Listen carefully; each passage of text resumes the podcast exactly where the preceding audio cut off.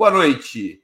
Hoje é 23 de novembro de 2022. Está no ar mais uma edição do programa Outubro. Aqui você encontrará as melhores informações e análises sobre a situação política brasileira. Outubro é apresentado em três edições semanais: às segundas, quartas e sextas-feiras, sempre das 19 horas às 20 horas. Cada edição com um trio fixo de convidados, homens e mulheres de diversas orientações e gerações. Hoje teremos a participação de Juliane Furno, graduada em Ciências Sociais pela Universidade Federal do Rio Grande do Sul e doutora em Economia pela Universidade de Campinas, atualmente economista-chefe do Instituto para a Reforma das Relações Estado-Empresa. Ana Prestes, cientista social, mestre e doutora em ciência política pela Universidade Federal de Minas Gerais, analista internacional e estudiosa da história do ingresso da mulher na política brasileira.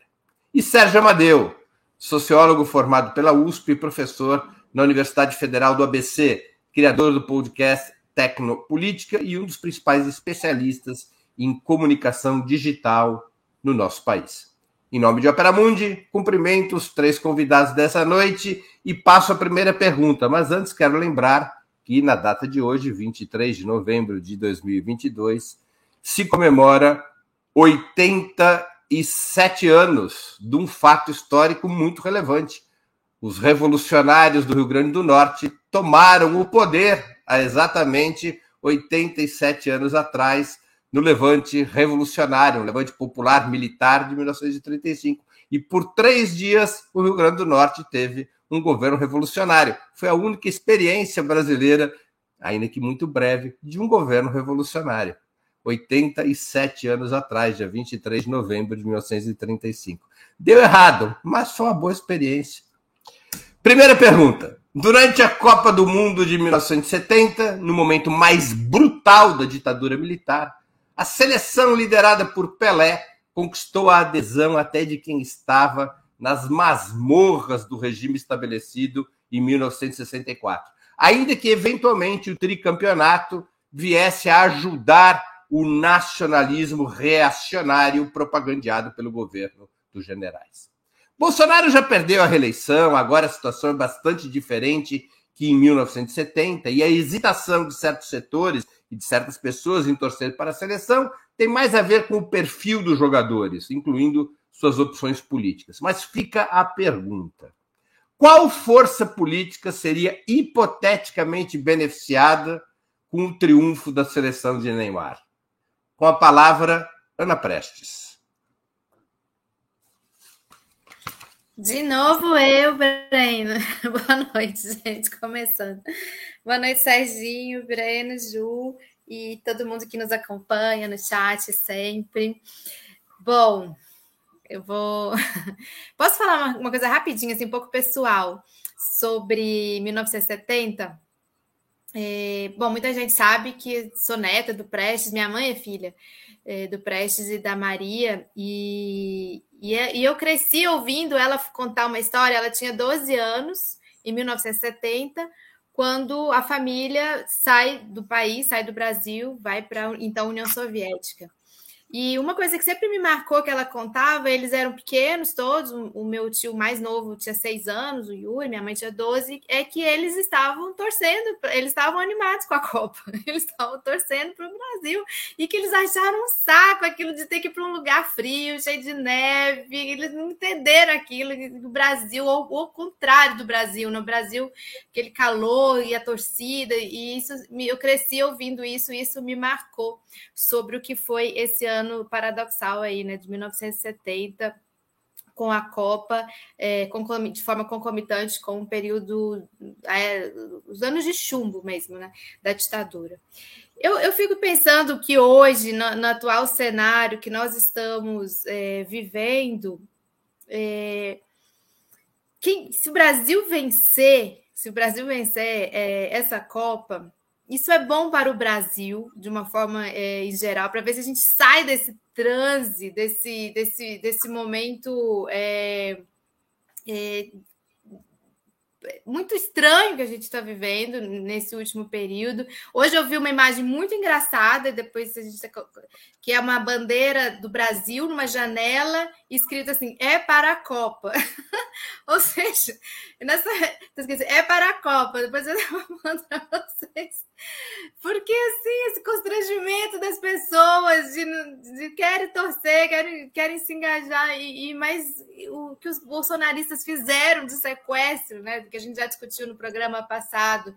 Eu fico pensando que uma vitória é bom, vai ser bom para o Brasil e vai ser bom para quem vai governar o Brasil sabe, governar um, um, país que vai virar o ano de uma forma mais alegre, que consiga canalizar isso, consiga capitalizar é, essa alegria e esse bom momento com sentido de transformação, de mudança, de vamos, vamos para frente, Brasil, mas para frente num rumo certo, num rumo é, da, da responsabilidade com as pessoas, com os seres humanos, com a vida e com o governo consequente, que vai ser o governo Lula.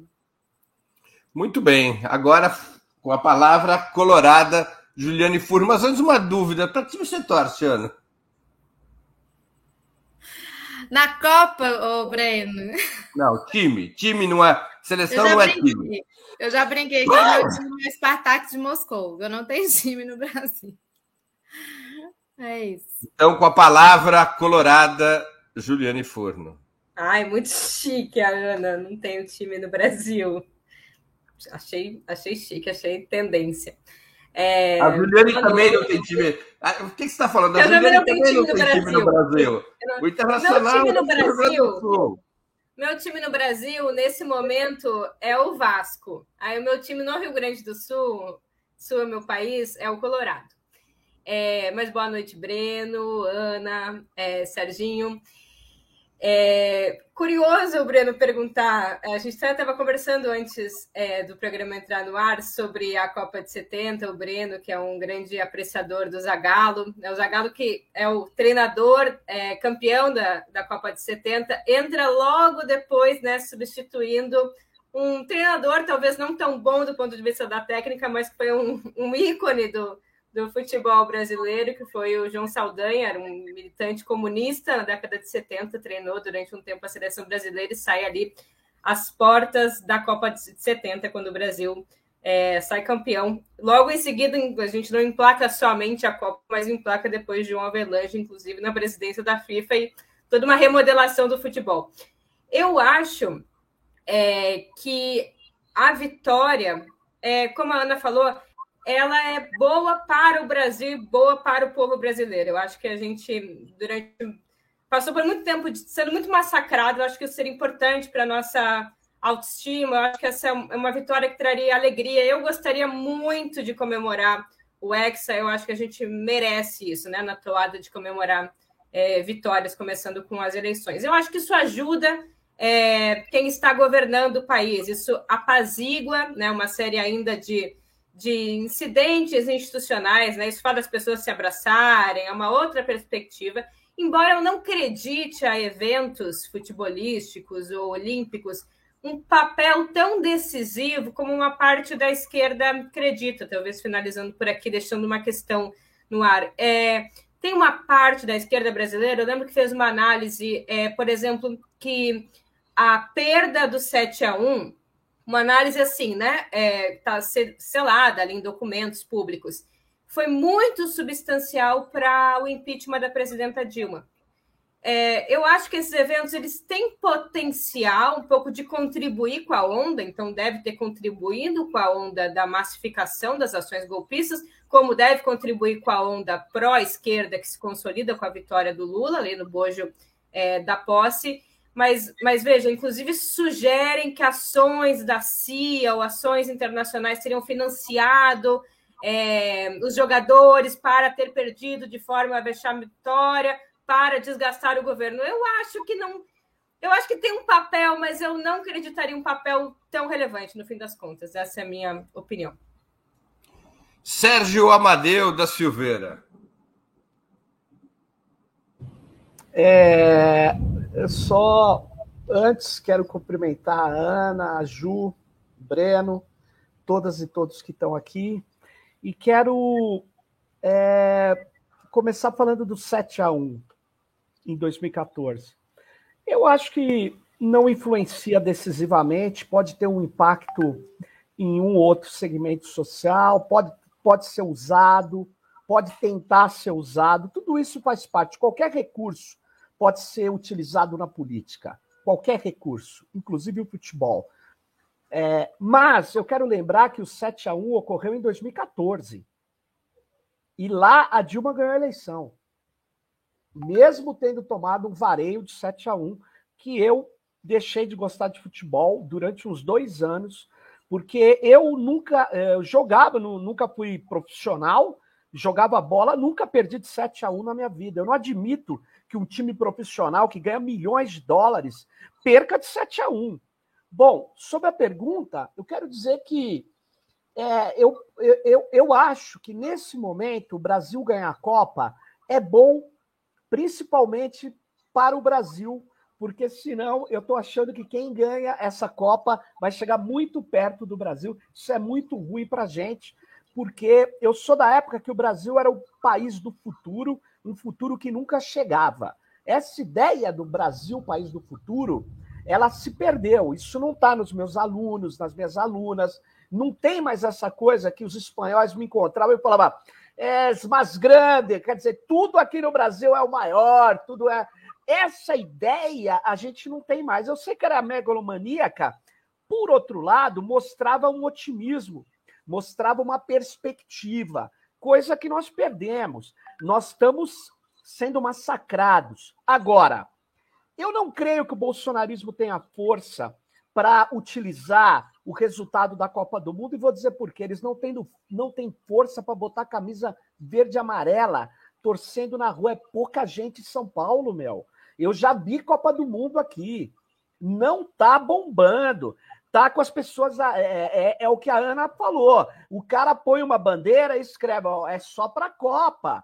Eu já vi na saída do meu prédio as bandeirinhas, todo mundo olhando feio. Ela, a moça abriu o vidro e falou: Olha, é, eu tô é meus filhos, eles estão torcendo para o Brasil, eu não tenho nada com isso. O que, que é não ter nada com isso? Não tem nada com o fascismo, o bolsonarismo. Agora, por outro lado, eu, enquanto pessoa física e não como analista, eu, enquanto é, uma pessoa que gosta de futebol, eu odeio o Neymar. O Neymar, ele é um cara que eu nunca gostei, desde quando ele virou para o zagueiro do São Paulo e falou: o meu, é, o seu salário é o meu cafezinho. Ele sempre foi um escroto. Então, enquanto eu vejo esse cara, esse bozista, eu também vejo alguns jogadores de futebol que vão querer fazer um, um, uma jogada política, assim. Vão querer. Aquele pai do Neymar. Então, é, será que dá certo? Acho que não. Então, eu fico com, com agora uma análise, voltando à, à postura anterior, eu quero dizer que eu não acredito que antropologicamente, sociologicamente, não dá para você dizer é, que essa Copa do Mundo vai ter um impacto ruim para a esquerda, para a democracia e bom para a direita. Não vai, não vai. Ao contrário, sabe o que, que vai pegar? É assim: basta o Lula ganhar a eleição e a gente retoma o caneco. Então, é essa a disputa de narrativa. É isso aí, gente.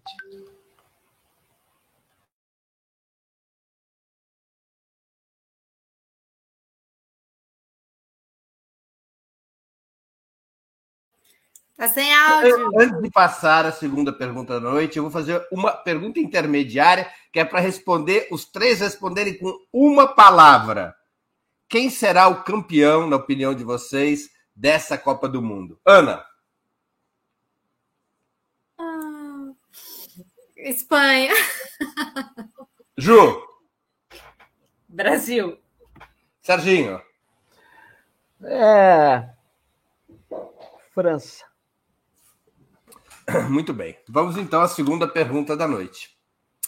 Bolsonaro permanece calado, enquanto seus seguidores mais fanáticos mantêm mobilizações diante dos quartéis e seu partido, o PL, presidido por Valdemar da Costa Neto, o boy de Mogi das Cruzes, entra com um pedido golpista de anulação parcial das urnas do segundo turno. Como vocês interpretam o silêncio do presidente incumbente e seu clã? Depressão e desespero, como alguns avaliam, ou parte de algum plano político para as próximas semanas? Juliane Furno com a palavra. Nossa, pergunta difícil. Não sei. Não sei, vou, vou chutar aqui. É, porque eu, eu assim, pensei o que, que essas coisas significam, mas interpretar um pouco o silêncio, eu acho que, ah, obviamente, deve ter um pouco de, de, de um resíduo do, do processo eleitoral. E eu acho que a gente, às vezes, identifica que tem muito cálculo político também por trás, mas é, eu acho que existe um pouco de uma realidade distópica que a gente não pode deixar de considerar, apesar da gente né, necessitar racionalizar esse processo. Né? Eles não são uns idiota, lunático, mas tem um pouco de ter havido uma crença é, genuína de que eles ganhariam as eleições. Parte disso, obviamente, é jogada política, inclusive é se posicionar melhor em termos eleitorais para disputar um terceiro turno. Mas parte era uma convicção genuína de que eles estavam no palio e possivelmente provavelmente saíram vitoriosos. Então, tem né, um elemento que é o, o balde de água gelada, o impacto que isso tem. Mas eu acho que nesse caso o silêncio está na conta, né? O silêncio prorrogado até agora está na conta de um cálculo é, que é poucas intervenções é, cirúrgicas identificando é, um posicionamento mais para frente, assim. Acho que o Valdemar da Costa Neto ter falado agora, só depois de né, um, um, tempo aí importante, inclusive, de ter né, cancelado algumas é, entrevistas e falas públicas, ou dias depois do PL ter entrado é, com um pedido aí de anulação de parte das urnas, não foi à toa, então existe aí um cálculo de quando um fala e quando o outro não fala. E eu acho que a ideia é um pouco deixar bagunçado pautar um pouco o nosso debate, pautar um pouco o debate da mídia e, posteriormente, o que me parece que o Bolsonaro é, tenta fazer com essa jogada, que é uma jogada né, amadora do ponto de vista da arquitetura do processo, né? Não tem como ter fraude em parte das urnas, não tem como objetivamente aquela parte das urnas serem a parte das urnas que teria dado a vitória ao Bolsonaro. Então, assim, essa cartada não vai dar certo em termos jurídicos mas ela tem um objetivo, o objetivo de construir e entregar para quem está acampado nos quartéis, para quem ainda está nas ruas, e entregar algo palpável para que essas pessoas possam sair dali com um discurso de que elas foram vitimadas. Mais uma vez pelo TSE, mais uma vez pela mídia que não deu a cobertura, mais uma vez pelos organismos do Estado, agora o STF com Alexandre de Moraes, que não é, ou que legitimaram ou que acobertaram a fraude que está no TSE e que está nas urnas. O que eles precisavam nesse momento é isso. Eles não vão reverter o resultado eleitoral, mas eles precisam objetivamente identificar que eles foram vitoriosos, mas que algo, tal como nos Estados Unidos, é, foi o responsável para que essa vitória não fosse legalmente entregue. Por que o Bolsonaro está calado ainda, não sei. Mas eu imagino que esse, esse é o objetivo desse tipo de ação. O objetivo é de selar. A vitória é nossa, portanto, mantenham-se mobilizados, mas ela não foi entregue porque essas forças ocultas seguem atuando para cercear o nosso direito de continuar sendo governo, a mídia e todos os seus aparatos, inclusive o, Tribunal, o Supremo Tribunal Eleitoral. Sérgio Amadeu com a palavra. Olha, eu acho que o Bolsonaro ele não é um articulador político, não é um estrategista, não é um político que tem um tirocínio, como tem vários políticos no Brasil, é, do Lula ao Ulisses Guimarães. Ele não, não é isso, nunca foi e nunca será. Então, ele se baqueou sim, e ele é, tentava, ele acreditava numa reação. Ele acreditava, talvez, que ele pudesse ganhar, ele acreditava numa, numa reação dos quartéis, ele acreditava é, nessas possibilidades que não, não tinham como se efetivar. Então, ele, ele entrou em pane, porque ele sabe, sim, que ele vai enfrentar uma barra pesada. Por quê? Porque ele é um criminoso. Ele não é, ele é, ele é um criminoso político Ele é um criminoso comum. Ele é um criminoso da administração pública. Ele é um criminoso da saúde pública. Ele é tudo isso. E ele vai ter que pagar por isso.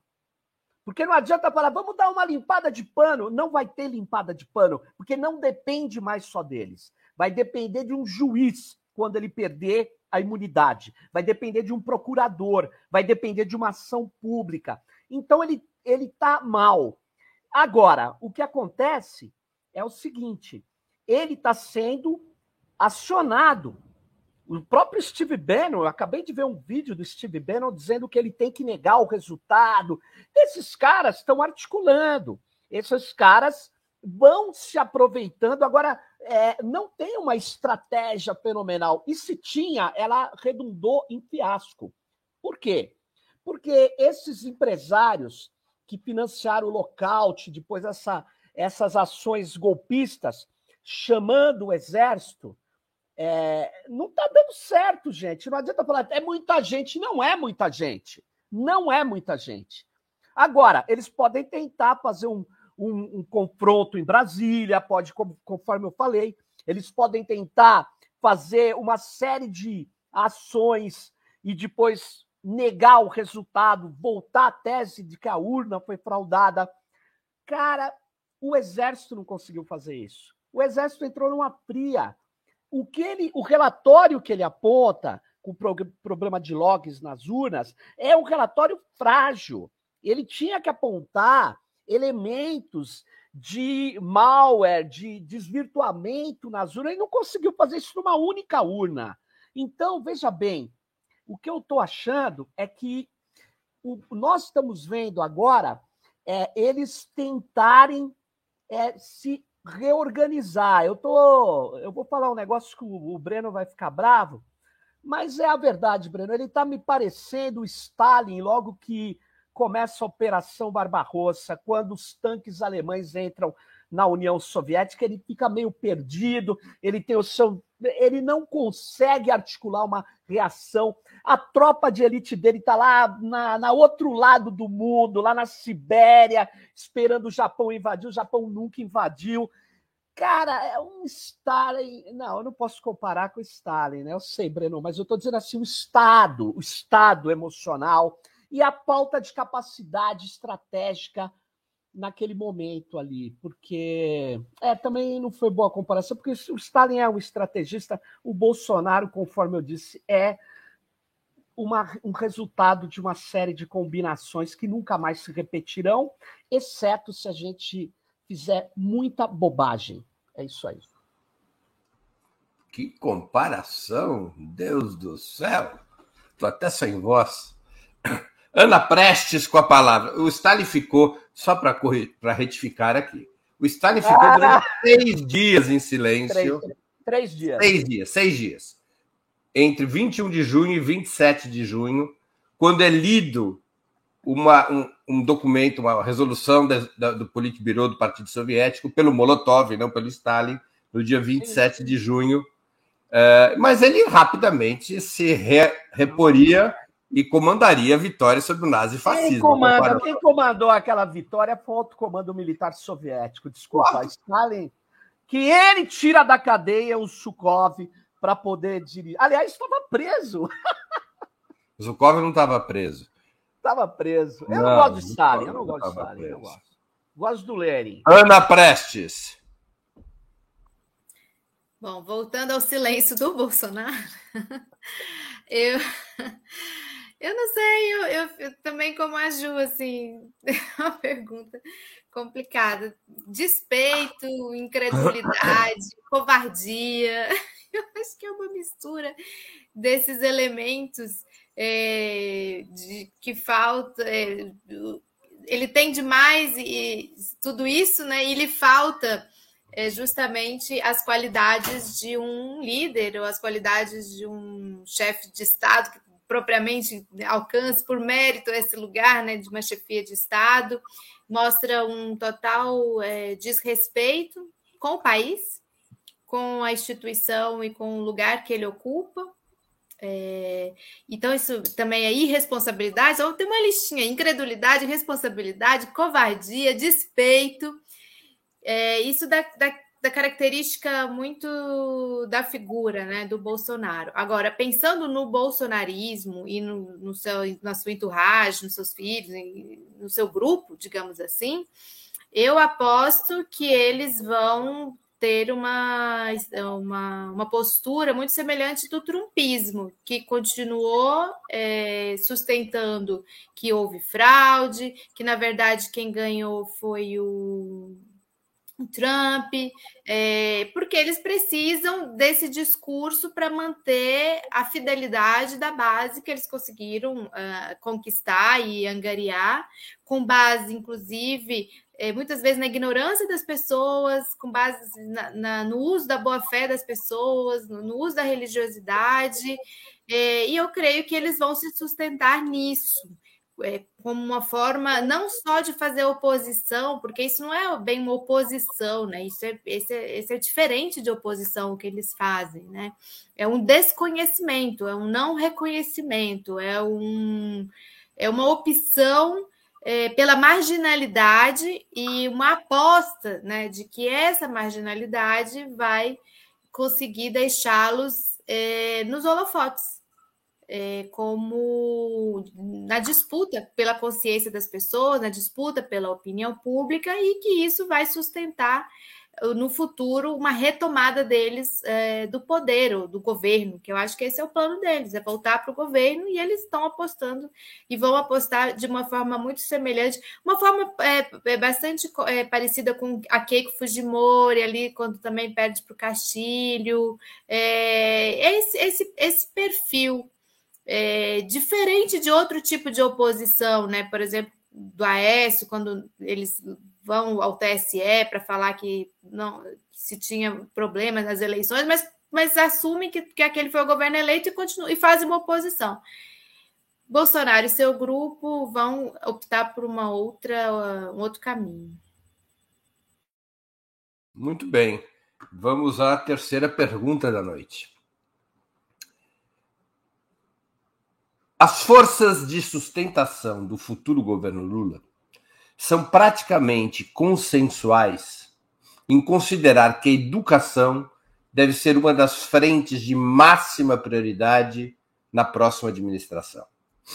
Durante o ciclo anterior de governos petistas, a principal realização nessa área teria sido, de acordo com muitos especialistas e protagonistas, a ampliação das matrículas no ensino superior, houve um salto de aproximadamente 3,5 milhões de matrículas em 2002 para 8,5 milhões depois de 14 anos. Mas a taxa de matrículas no ensino privado, que era ao redor de 65% quando terminou o governo Fernando Henrique Cardoso, tinha subido para quase 70% em 2016. Esse modelo de expansão do ensino universitário deveria ser replicado? A prioridade do governo nacional deveria continuar a ser o ensino superior? Com a palavra, Sérgio Amadeu. Bom, em primeiro lugar, eu queria dizer que a política de ampliação de vagas no sistema superior, a partir de, da ideia de fortalecimento do, das instituições privadas foi um cálculo para ampliar a capacidade do nosso país. É, foi um cálculo é, e, de certa maneira, deu certo. Qual o problema? Eu acho que tem que ser revista essa ideia, porque agora eu acho que nós temos que resgatar as escolas públicas federais, as escolas públicas universitárias. Nós precisamos ampliar essa estrutura, mas só ampliar não basta, precisa resgatar, porque elas estão é, com problemas muito sérios. O ensino superior no Brasil, Breno, ele é sustentado principalmente por recursos federais. Existem alguns estados que têm é, universidades, como o caso do estado de São Paulo e, e outros, mas uh, o grosso dos alunos estão nas instituições federais. Nós precisamos ampliá-las. Agora, tem um problema. é, a equação não é dentro do MEC, a equação é em relação às Forças Armadas. No meu modo de ver, a ampliação do orçamento militar na área militar, ela foi feita, uh, foi muito grande no governo Bolsonaro e ela teve como o, o, contraponto redução efetivamente na educação e na saúde. Nós vamos manter esses recursos nas áreas militares ou nós vamos colocar recursos no ensino, é, mandar mais recursos, eu quero dizer, para o ensino fundamental e médio. Agora, o que, que nós vamos fazer com a pesquisa? Como que nós vamos resgatar as universidades que estão numa situação muito ruim? Elas estão numa situação é, onde a própria permanência de alunos cotistas e pobres está prejudicada pela falta de recursos. As universidades elas são fundamentais para o Brasil e seu desenvolvimento.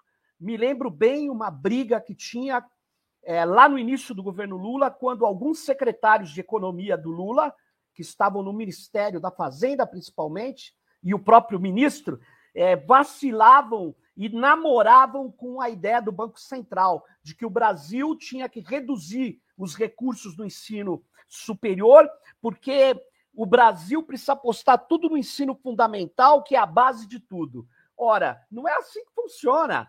Se a gente desarmar a nossa estrutura de pesquisa e de ciência que estão nas universidades públicas, nós não vamos conseguir nem formar bons professores. Então, nós estamos com um problema de equacionamento e com outro problema, né? Nessa gestão, há um apelo muito grande para as políticas de fundações como a Fundação Lehman, que aposta muito mais no ensino privado do que no ensino público. Então, nós estamos vivendo dias é, onde nós vamos ter que fazer uma composição, mas que eu não acredito que seja muito simples ou que a gente possa simplesmente baixar a guarda, baixar os recursos da, do ensino superior, é, do ensino público das verbas públicas para universidades públicas e gratuitas. O Stalin não tem nenhuma culpa na situação das universidades brasileiras? Nunca teve, nem no caso atual, Breno. Você você não pode fazer isso porque você é jornalista. Você não pode retirar não, a informação do contexto. Não pode. Isso, isso pega mal, pega mal, pega mal. Porque aí você retira da outra pergunta numa brincadeira e joga na questão da universidade. Não, não tem nada a ver. Respondendo a sua provocação. Ana Prestes com a palavra. Breno, se eu entendi bem a pergunta, você está perguntando se as universidades são uma prioridade, ou ingresso no ensino Não, superior. Né, são, duas, são, eu, eu repito, são duas perguntas em uma, é um combo.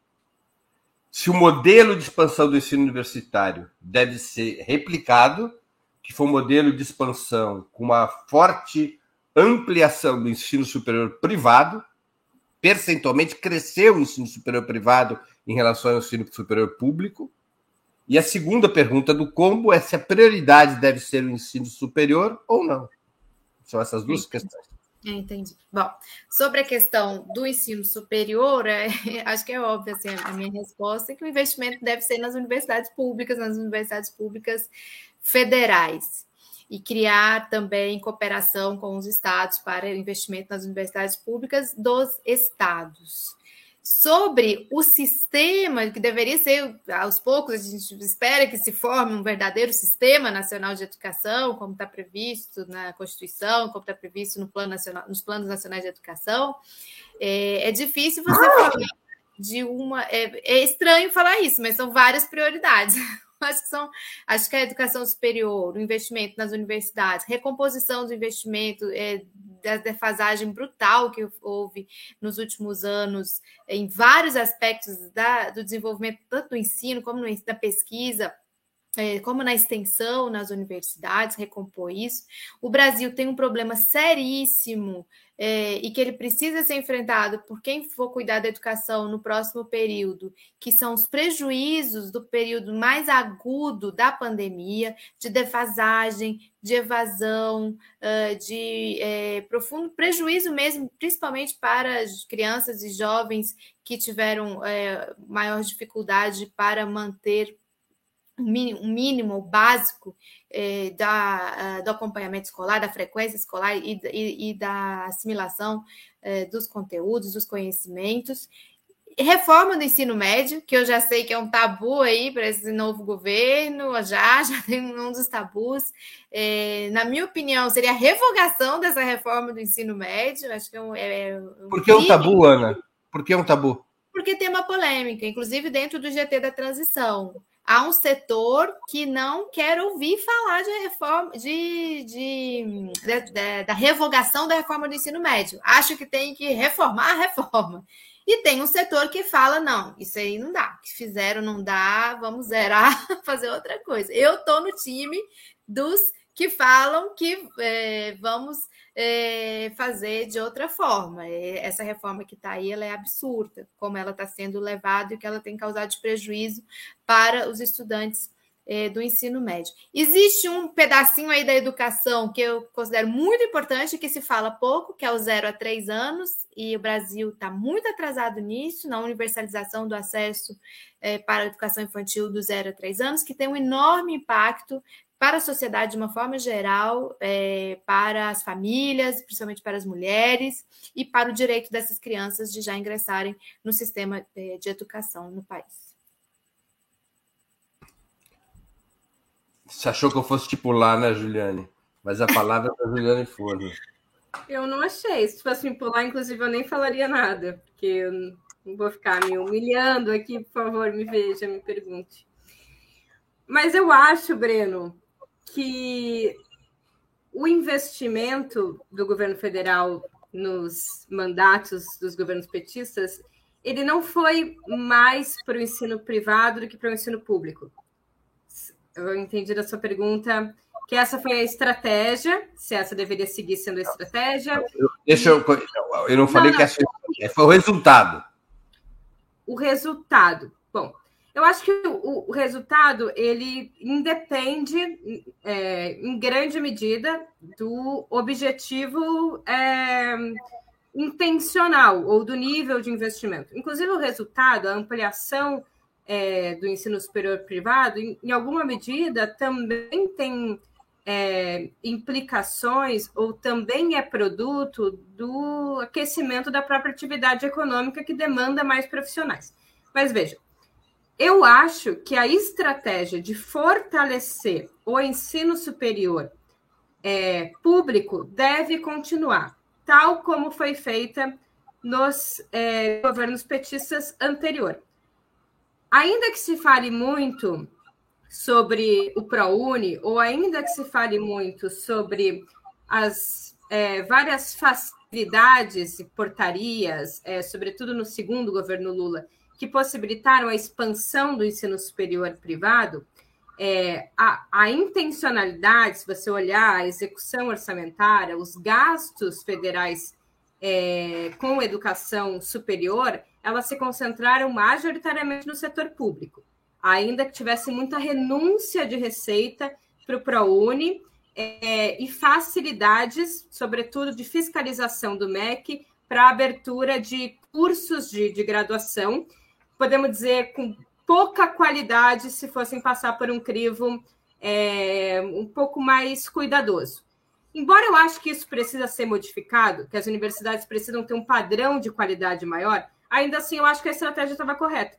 Veja, o que foi o aumento das vagas em números absolutos no ensino superior é, público federal, expansão de campi, expansão de vaga, é, política de permanência, é, uma série de bolsas de pesquisa, é, Ciência Sem Fronteira, eu acho que essa é a estratégia. É fortalecer o ensino superior público, principalmente da rede federal de ensino. O ProUni, na minha avaliação, ele deve continuar, ainda que a prioridade, na minha avaliação, deve ser o reúne, a expansão é, da rede de vagas da educação privada, porque tem um monte de gente que não vai poder esperar as universidades privadas abrirem a quantidade de vagas suficiente para comportar a quantidade de pessoas, filho da classe trabalhadora, que vão estudar. Isso vai levar duas gerações. E eu não sei se eu fico muito emocionada falando disso, porque a minha vida, a vida da minha família, a vida dos meus primos, mas a minha família não teria feito universidade se não fosse o ProUni. E assim, é uma geração inteira que não teria acessado a universidade. E acessar a universidade é acessar um mundo, é acessar um monte de coisa, é a possibilidade de expansão é, qualitativa de conhecimento que é muito significativa. Ainda que tenha contradições, eu acho que é válido. Eu acho que essas coisas se ajustam no meio do caminho.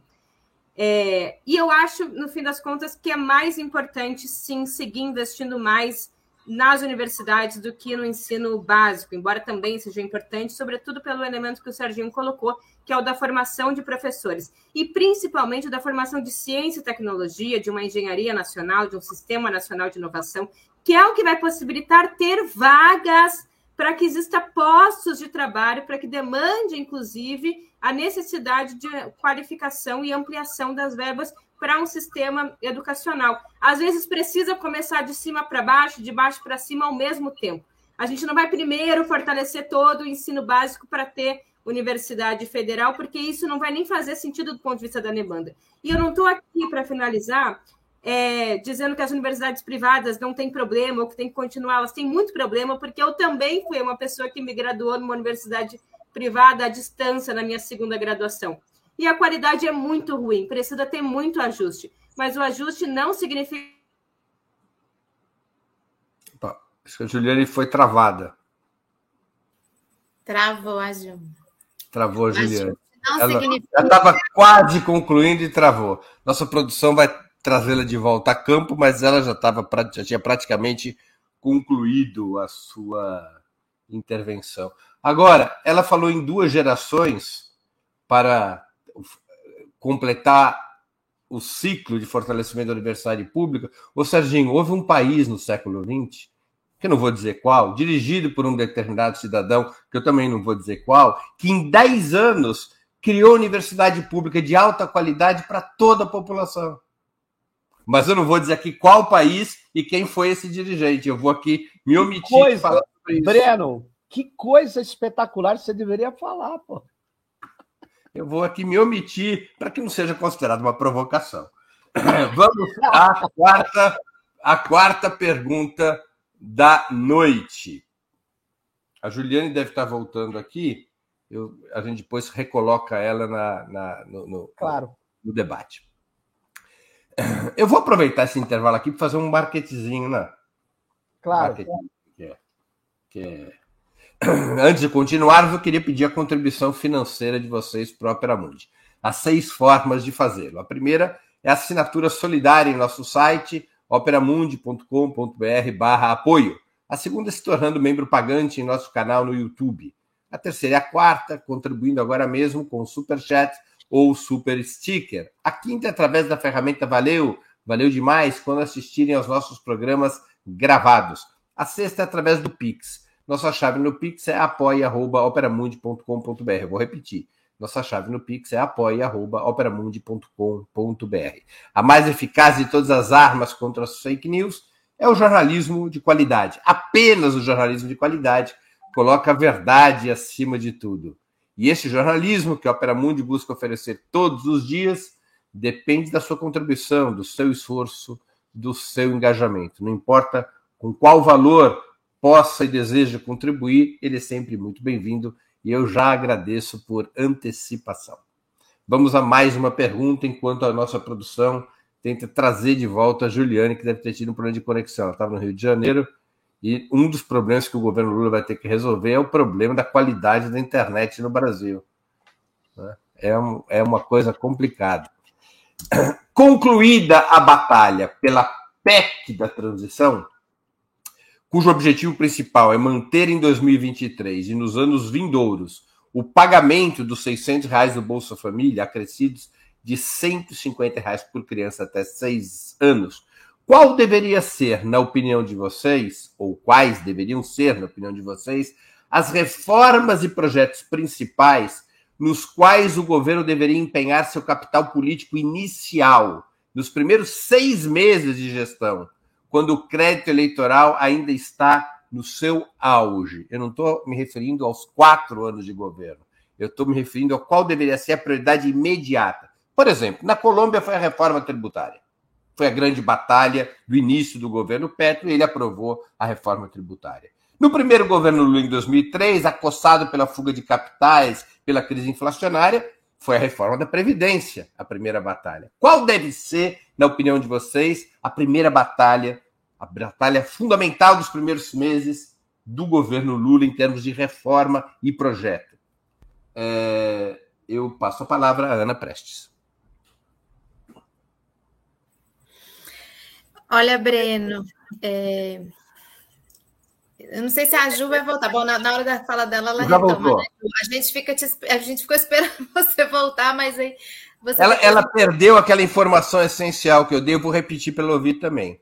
Ela falou em duas gerações para que a universidade pública possa acolher todos os filhos da classe trabalhadora. Eu estava aqui contando, Ju, que num país, que eu não vou citar o nome, dirigido por um certo líder, que eu também não vou citar o nome, essas duas gerações foram reduzidas, na verdade, não há 10 anos, mas há 8 anos. Em 8 anos, toda a classe trabalhadora tinha acesso à universidade pública. É um país que fez uma coisa chamada. Esse país fez uma coisa chamada Revolução? Não, ah, não daí... spoiler! Não dá spoiler! Aí, aí eu boto pé, aí, aí eu acho que dá. Bora lá, Ana. Então, eu estava falando o seguinte: você citou a Colômbia, eu diria que Colô na Colômbia, o Petro e a Francia Marques, eh, eles apostaram para iniciar o governo em dois, dois projetos: a questão da reforma tributária e a questão da, da, das medidas que eles tomaram de forma muito rápida pela paz total, que eles chamam de paz total. No Brasil, nós não temos essa situação, essa condição da Colômbia, é, da, de estar tá saindo de um, um, processo de guerra civil. Nós temos, mas nós temos outra batalha tão importante quanto na, no campo social. Então eu, eu fico pensando que essas medidas que já estão sendo tomadas, a PEC da transição, essa questão toda do bolso, em torno do Bolsa Família, já é uma forma de é, demonstrar o que, que o governo vai fazer primeiro, um choque de gestão do social. De é, isso Lula tem falado muito. Ou seja, e para isso é importante esse movimento que está sendo feito agora de garantir os recursos. Para além disso, algumas reformas que ficaram pelo caminho, das quais, por exemplo, eu coloco a da comunicação, como tratar a questão da comunicação, que é uma questão polêmica. Eu coloco aí também a questão da educação, que nós falávamos agora, um choque de gestão na área da educação, e também eu acho que vai ter que precisar, e imagino que esteja sendo formulado isso, algo semelhante ao que o Petro fez com relação à uh, reforma tributária, à arrecadação do país, a como, como é, tratar essas, essas questões. E algo que aí eu vou deixar para os economistas, aí, aí o nosso economista Juliane e, e outros que são mais especialistas, o Brasil passa por um grave problema de desindustrialização e de defasagem perante ao mundo na questão do seu desenvolvimento, ciência e tecnologia, é, totalmente desatualizado, até para enfrentar essa, essa questão. Algo tem que ser feito nesse sentido se a gente quiser tirar o Brasil desse lugar que ele está hoje e torná-lo um país viável, viável economicamente em termos mundiais.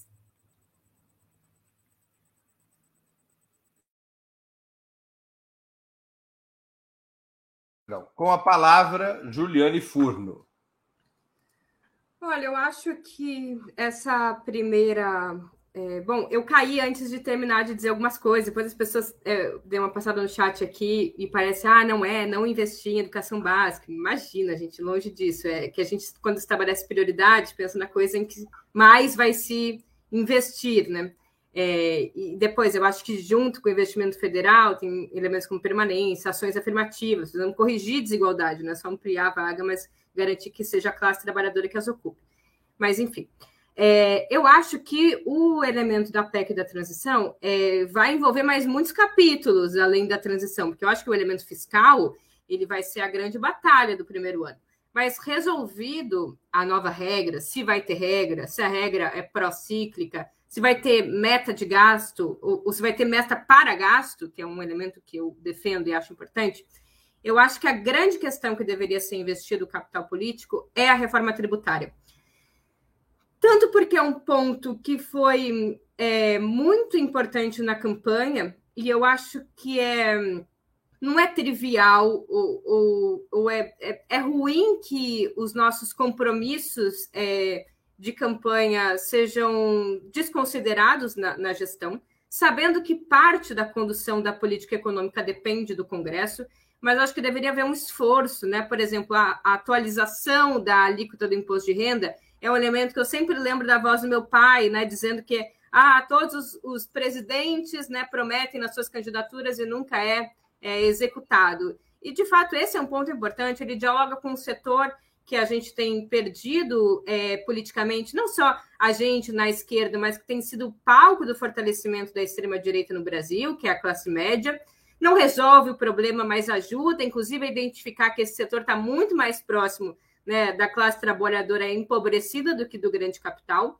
Eu acho que ele tem condição de fazer justiça social, que é o principal elemento é, que precisa estar tá incluso na reforma tributária, né? É modificar a forma de arrecadação do Estado, desonerar a tributação indireta, portanto, é, melhorar a forma de arrecadação que dá menos sobre a tributação de bens e serviços, que recaem mais sobre os trabalhadores mais pobres, mas também, além da justiça é, fiscal, é, melhorando a tributação direta e indireta, portanto, taxando mais os mais ricos e corrigindo anomalias, como a não existência de tributação é, da distribuição para pessoa física de lucros e dividendos, eu acho que também cria a possibilidade de dinamizar a própria economia brasileira, na medida em que tem uma outra perna da reforma tributária, que é não só a justiça social, mas é também melhorar o ambiente é, de negócios, que ajuda muito as pequenas e médias empresas, são a base da geração de emprego, de arrecadação tributária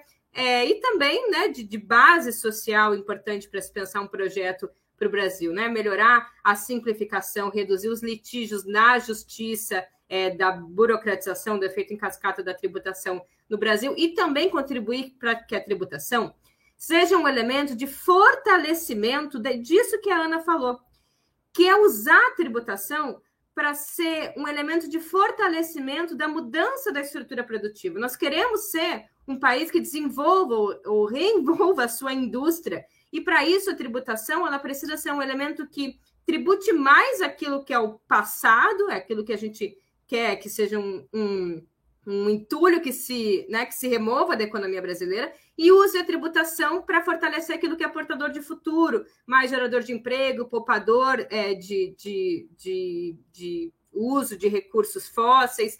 Eu acho que tem vários elementos inclusos numa reforma tributária, além da justiça social, é, que são importantes. Eu acho que a gente deveria incluir né, e viabilizar o capital político na aprovação de uma boa reforma que possibilite arrecadação fiscal, justiça social e melhoria da, da competitividade da economia brasileira. Sérgio Amadeu. Olha, eu acho que a estratégia que esse governo vai adotar vai ser organizada com base na conjuntura, na realidade das relações que o Lula vai conseguir articular para governar o país. É, eu não tenho uma boa, é, vou chamar assim, é, impressão sobre a capacidade de ir muito longe de, por exemplo, organizar o Estado para colocar numa direção muito mais radical a economia. Eu não vejo essa possibilidade nesse arranjo e nos nomes que estão aparecendo nessas articulações da, da proposta econômica. Por outro lado, eu acho que ele vai ter que, é, além do Bolsa Família, ele vai ter que apostar em medidas distributivas. Não tem como você avançar é, do ponto de vista econômico, sem você é, trabalhar uma série de outras políticas para segmentos da, da chamada do, da chamada classe trabalhadora e de camadas médias. Eu acho que ele também tem que fazer uma estratégia de é, desenvolvimento que ele vai ter que escolher o que, que é industrialização para ele. Se a industrialização para ele é que tipo de setor que ele vai conseguir recuperar? É só combustível? É só energia? Ele vai apostar na Embraer de novo? Ele vai apostar é, numa política tecnológica avançada?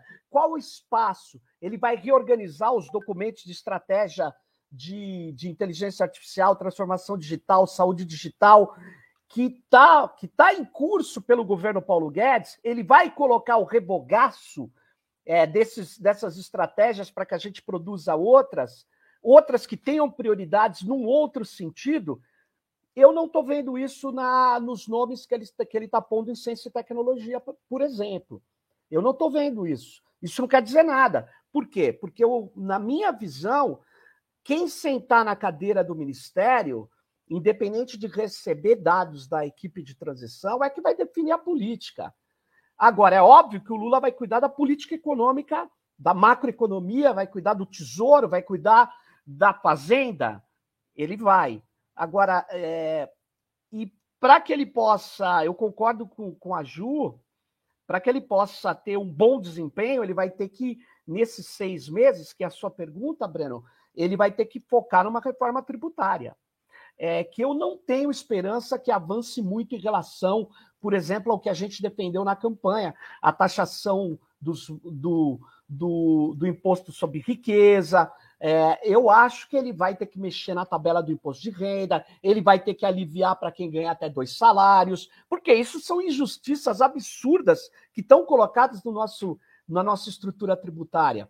E ele vai ter que fazer isso pensando em como aumentar a arrecadação. Ele vai ter que mexer em alguns tributos para áreas na minha opinião, que ele precisa incentivar da nossa economia, mas isso sempre é uma guerra dentro da fazenda. Então, mas ele vai ter que fazer isso. Então, eu acho que ele vai ter que se concentrar na reforma tributária, é, vai ter que taxar lucros e dividendos, porque, pô, se você se você retira é, é, a parte da sua empresa como como lucro já já já taxado, é, você não paga nada, você paga você, um mega empresário paga mesmo, menos imposto de renda que eu, que sou professor universitário assalariado. Entende? Então é, é preciso mexer nessas questões. Não, eu sei que nem essas questões que são primárias a gente não não vai ser fácil, porque a gente vai enfrentar resistências, mas eu não tenho muita expectativa nesse primeiro ano. Vamos à última pergunta da noite, e essa última pergunta vai além do primeiro ano, mas tem a ver com a pergunta anterior. Quem acompanhasse a campanha eleitoral ou quem observar o atual cenário político eh, brasileiro, facilmente teria ou terá a impressão que as questões urgentes dominam totalmente a pauta. Mais cedo ou mais tarde, no entanto, a definição de um rumo deverá ganhar peso, o objetivo do governo. É possível ter como objetivo outro modelo de desenvolvimento que não o atual, ou o realismo obriga a colocar como meta do governo Lula apenas a sua melhoria? O governo Lula estaria condenado a ter como bandeira, a ter como objetivo dos seus quatro anos a restauração da normalidade ditada pelo regime político construído com a Constituição de 1988 e a inserção de algumas importantes conquistas sociais, mas sem a superação do modelo neoliberal? Esse seria o limite real do governo Lula, um governo que, se for bem sucedido, será um governo melhorista. Melhorar o modelo no que for possível, mas não superá-lo. Com a palavra, Juliane Furno. Olha, Deus me livre alguém começar. O governo não foi nem eleito, é, é novembro. Se alguém começar agora, em novembro, achar que o nosso objetivo é o melhorismo, eu acho que a gente está muito derrotado. É, eu, eu não ouvi isso circular ainda, felizmente, talvez eu esteja numa bolha. eu acho que nós temos que ser muito ousado, muito ousado, sabe? E eu acho, não acho que a gente tem, eu acho que essas são coisas da ordem da necessidade, a gente precisa. A gente precisa por várias circunstâncias, inclusive porque o nosso modelo econômico esgotou, não tem saída num, num modelo econômico que corrige deficiências pelo lado da demanda. Ah, a gente vai voltar a fazer as pessoas comerem três refeições por dia, voltarem a acessar os serviços sociais fundamentais, irem na escola, ter um atendimento no posto de saúde, acesso à previdência, à assistência social, que cada vez é, vai ser maior, é, até um emprego de baixo salário, é, é isso? Isso esgota, gente. Isso esgota, inclusive, por um motivo que o Breno, inclusive, me alertou um dia, que esse pouco faz o salário subir, inclusive de forma suficiente a ponto da nossa capacidade é, estrutura produtiva ser tão precária que isso é o suficiente para começar a esmagar a taxa de lucro, porque o pouco que o salário sobe, em função de uma estrutura tão estagnada, já esmaga um pouco o lucro salarial. Isso leva rapidamente a um conflito distributivo é, que é, é, é, muito primário do ponto de vista do conflito capital-trabalho, inclusive do desenvolvimento das forças produtivas. Isso não dá. A gente precisa elevar, inclusive, o patamar da disputa salarial, do conflito distributivo, a uma estrutura que a gente tenha coisas, inclusive, a serem colocadas em questão. E isso, em grande medida, depende do Estado, depende do Estado num primeiro momento, para, inclusive, criar condições para que o setor privado também faça a sua parte. Então, estamos no capitalismo, gente. Eu quero que a gente construa as condições para fazer a nossa revolução. Enquanto a gente não fez a nossa revolução, nós vamos usar, inclusive, o setor privado para construir muitas coisas para depois nós poder estatizar. Mas nesse momento nós queremos que o setor privado faça coisas. Faça coisas, inclusive, que eles não vão fazer, mas tomara que eles façam, infraestrutura é, e um monte de coisas é, que sejam importantes, inclusive, para o desenvolvimento do país, desenvolvimento de várias contradições, melhoria é, da vida da população e melhoria, inclusive, das capacidades do exercício da nossa soberania em termos internacionais, porque ninguém exerce soberania política, enfrenta o imperialismo, sendo uma república que exporta banana. Nós precisamos construir um outro modelo, isso depende de Estado. E o Estado é uma premissa fundamental do modelo antineoliberal. O Estado aqui não é o Estado que vai gerenciar os preços macroeconômicos, o que já é muito para o neoliberalismo. É um Estado que vai colocar a mão na produção o Estado vai garantir política pública de caráter universal, vai atuar, sim, pelo lado da oferta, e vai ter empresa. E vai ter empresa estatal, porque empresa estatal aqui ajuda o setor privado, e vai regular a competição capitalista. Regular para ter livre mercado, porque o livre mercado não sabe ser livre mercado, o livre mercado só sabe criar um oligopólio, um monopólio. Então, ou a gente pensa grande, planeja, planeja intervenção do Estado e supera o neoliberalismo e supera a, a liberalização de todas as contas e o câmbio regulado pelo mercado e as metas de inflação e todo o arcabouço da década de 90, ou nós estamos condenados a ter golpe, porque nós vamos ter conflito distributivo em três anos e nós vamos ver a burguesia se organizando para refrear emprego, crescimento e tomar de assalto o Estado. Com a palavra, Sérgio Amadeu. Oh, bom, então vamos lá. É... Eu não tenho certeza. Na verdade, eu não vejo é, atualmente uma perspectiva no futuro governo que, se, que nem se instaurou, como diz a Juliane, mas eu não vejo nesse governo uma ação organizada para romper com o neoliberalismo. Quero deixar isso bem claro para vocês. Eu não vejo nada disso. Porque romper com o neoliberalismo significa é, você construir uma política econômica que necessariamente vai deslocar uma série de fluxos de riqueza que estão em curso no nosso país. Um deles é do capital financeiro. Nós não, não, não estou vendo ninguém falar disso. Não estou vendo ninguém falar da dívida pública no sentido de colocar a mão no vespeiro. Coisas básicas eu não estou vendo, tá? Então, o que eu estou vendo é uma discussão desenvolvimentista que é correta, mas eu também não estou vendo como que isso vai se aplicar quando ninguém fala que o BNDES é um dos poucos no mundo, um banco de desenvolvimento econômico que se que está debaixo do Tratado da Basileia, que é para garantir a solvência de bancos de bancos de varejo, pô. Não é nem isso. Se a gente for mexer nisso, os bancos vão fazer resistência. Nós não estamos nem colocando isso na pauta. Agora, vem cá. Como é que eu vou financiar é, um desenvolvimento que faça um novo arranjo produtivo entre Embraer, é, é, uma inteligência artificial que esteja à nossa disposição, desenvolvida por nós. Como é que eu vou financiar um negócio desse se, se o BNDES está pensando em outra linha? Será que nós vamos usar ou não vamos usar? Mas será que só o BNDES resolve? Quer dizer, como é que nós vamos enfrentar? É, gente, Hoje nós temos quatro empresas de saúde entre as 100 maiores empresas do Brasil em faturamento.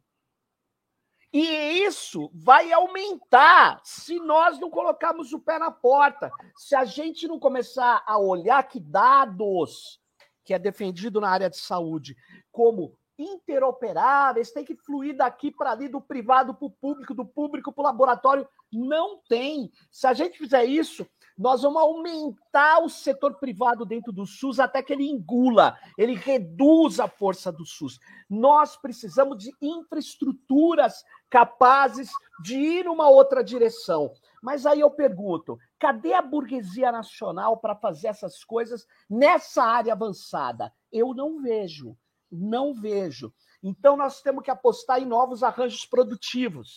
Nós temos que apostar em novas situações, em dinheiro do Estado com cooperativas. Nós temos que pegar empresas como o Correio, empresas estatais que têm maleabilidade para poder fazer políticas que sejam competitivas, que tragam, inclusive, a possibilidade de fazer novas estratégias de desenvolvimento.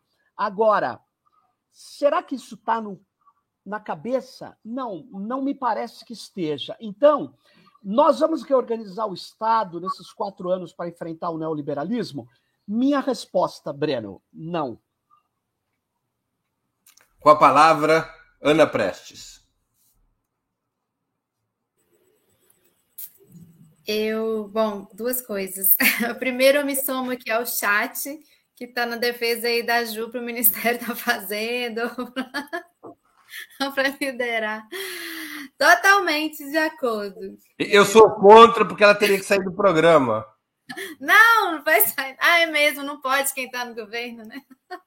O Breno já me pula mesmo. Bom, segundo, eu tô mais pessimista que a Ju. Eu tô mais para o que o Serginho falou também. Eu vejo com muita dificuldade que com essa atual composição que recém acaba de vencer uma eleição, como foi muito bem falado, ainda não tomou posse, ainda não começou o governo, então não, não podemos ser nós os derrotistas desse governo que ainda nem nasceu.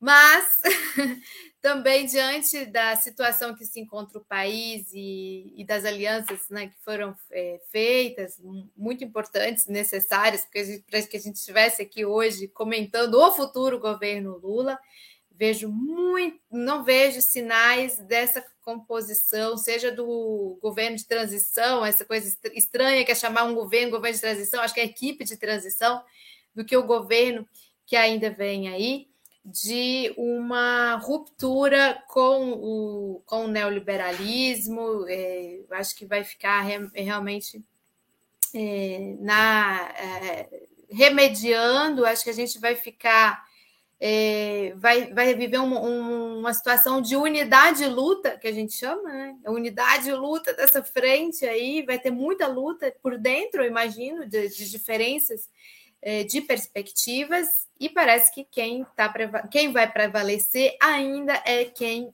barra ou quem está contendo qualquer iniciativa mais organizada de planejamento a longo prazo ou de mudanças estruturais profundas no nosso sistema é, econômico e de desenvolvimento. Uma coisa que eu acho que sim pode mudar e que o Lula deu sinais na COP27 que pode ser inclusive diferente do que já foram os dois primeiros Lula, governos Lula e os dois primeiros e o governo da Dilma, é a questão uh, da, de um desenvolvimento sustentável. Então, Lula ele falou lá na COP algo que é importante e que sinaliza nesse sentido. Ele falou fazer da natureza a nossa aliada. Ele falou uma frase que eu até anotei, que é, porque eu já até usei ela em outros programas que eu estava comentando sobre a COP27. Ele fala: é possível gerar riqueza sem aprofundar as mudanças é, climáticas. O Lula ele é muito inteligente, ele percebe o atual momento, ele percebe o atual momento mundial e ele percebe por onde dá para fazer mudanças. E eu acho que essa é uma das chaves da, de mudança, porque há uma, um ambiente mundial, global, que favorece a essa tendência. Muito bem. Para responder, VaptVupt, bolão para amanhã, Brasil e Sérvia. Ana Prestes. Ai, meu Deus. 2 a 0 Brasil. Juliane Furno. 3 a 0 Brasil. Sérgio Amadeu. 2 a 1 Brasil. Muito bem.